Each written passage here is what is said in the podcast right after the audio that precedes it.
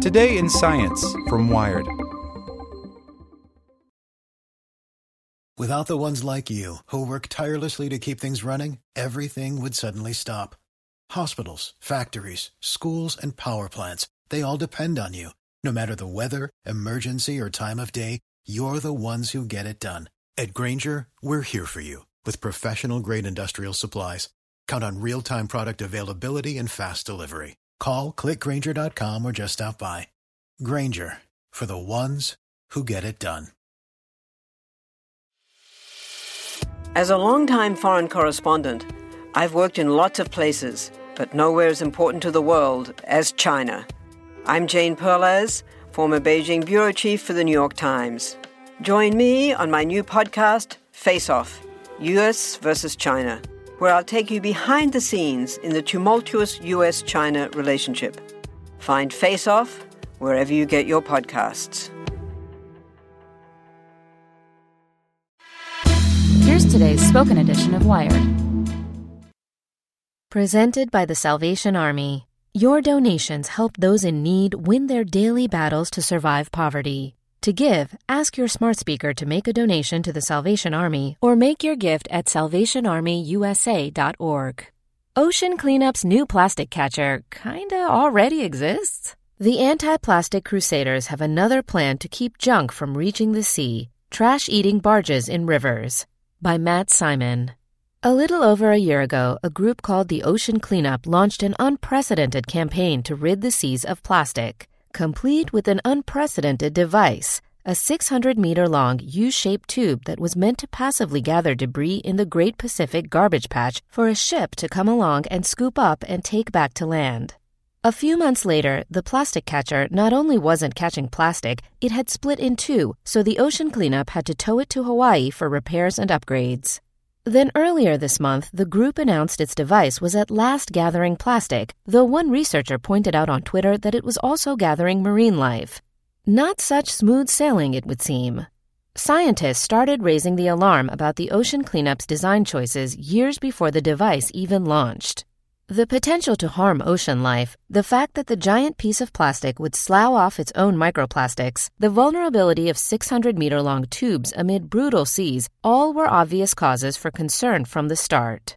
And then there's the fact that the ocean cleanup has spent tens of millions of dollars on what scientists consider to be the wrong solution. The best place to catch plastics, they say, is upstream before it even enters the sea. The ocean cleanup was apparently listening. Today, in a slick Apple styled event in Rotterdam, the group unveiled what it's calling the Interceptor, a solar powered barge with a long floating barrier that extends upstream, funneling debris into the vessel's mouth, where a conveyor belt ferries the trash into onboard containers. Two are already in operation in Indonesia and Malaysia, with another preparing for operation in the Mekong in Vietnam and another planned for the Dominican Republic. It's a great idea that, well, has been done before. Interceptors, lowercase as they're known, have been operating for several years in Baltimore. That'd be Mr. Trashwheel, an interceptor with giant googly eyes in Baltimore Harbor that gobbles up 200 tons of trash a year, and its sibling, Professor Trashwheel.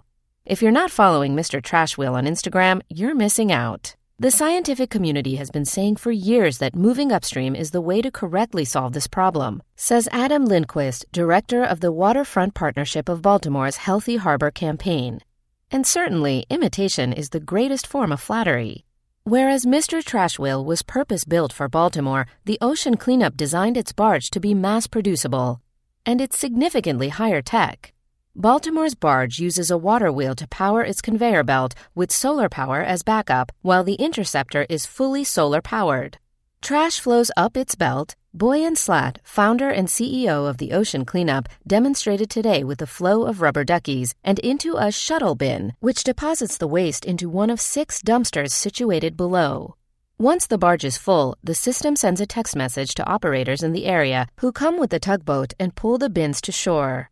It can capture some 50,000 kilograms of trash a day and is designed to last 20 years.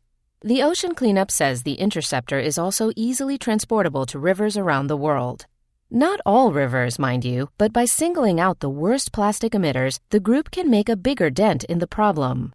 About 1,000 rivers contribute 80% of terrestrial emissions, says Laurent Lebreton, chief scientist at the Ocean Cleanup. So, if we want to reduce significantly plastic emissions into the ocean, we want to tackle those rivers. We know that rivers are spewing massive amounts of plastic, but where that plastic eventually ends up has been harder to pin down.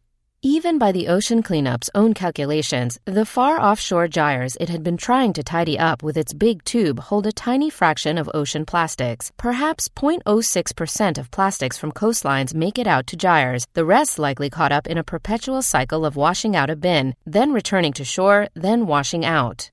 I would argue almost any weekend of beach cleanup could probably capture more trash than they've collected in their six, seven years in business, says Marcus Eriksen, who studies ocean plastic and directs the Five Gyres Institute.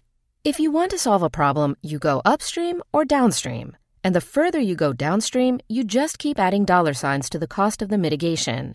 Another perk of the upstream method propaganda, the good variety.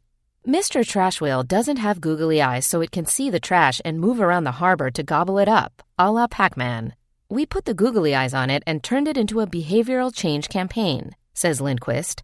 We think it's a very, very important part not just to have an interceptor, but to have behavior change associated with those interceptors. So you're not just endlessly picking up trash out of a waterway. Whatever your feelings about the ocean cleanup's ocean going catchers, it's hard to deny that they've garnered a whole lot of attention about plastic pollution in just a few short years. And by moving upstream in their efforts, perhaps they can bring that attention even closer to home. We want people to realize that we have an emergency, a plastic epidemic, says Lebreton of the Ocean Cleanup. Putting something in a river is not going to solve everything, but it will help going up upstream and trying to change behavior. Googly eyes optional, but highly encouraged. With the Lucky Land slots, you can get lucky just about anywhere.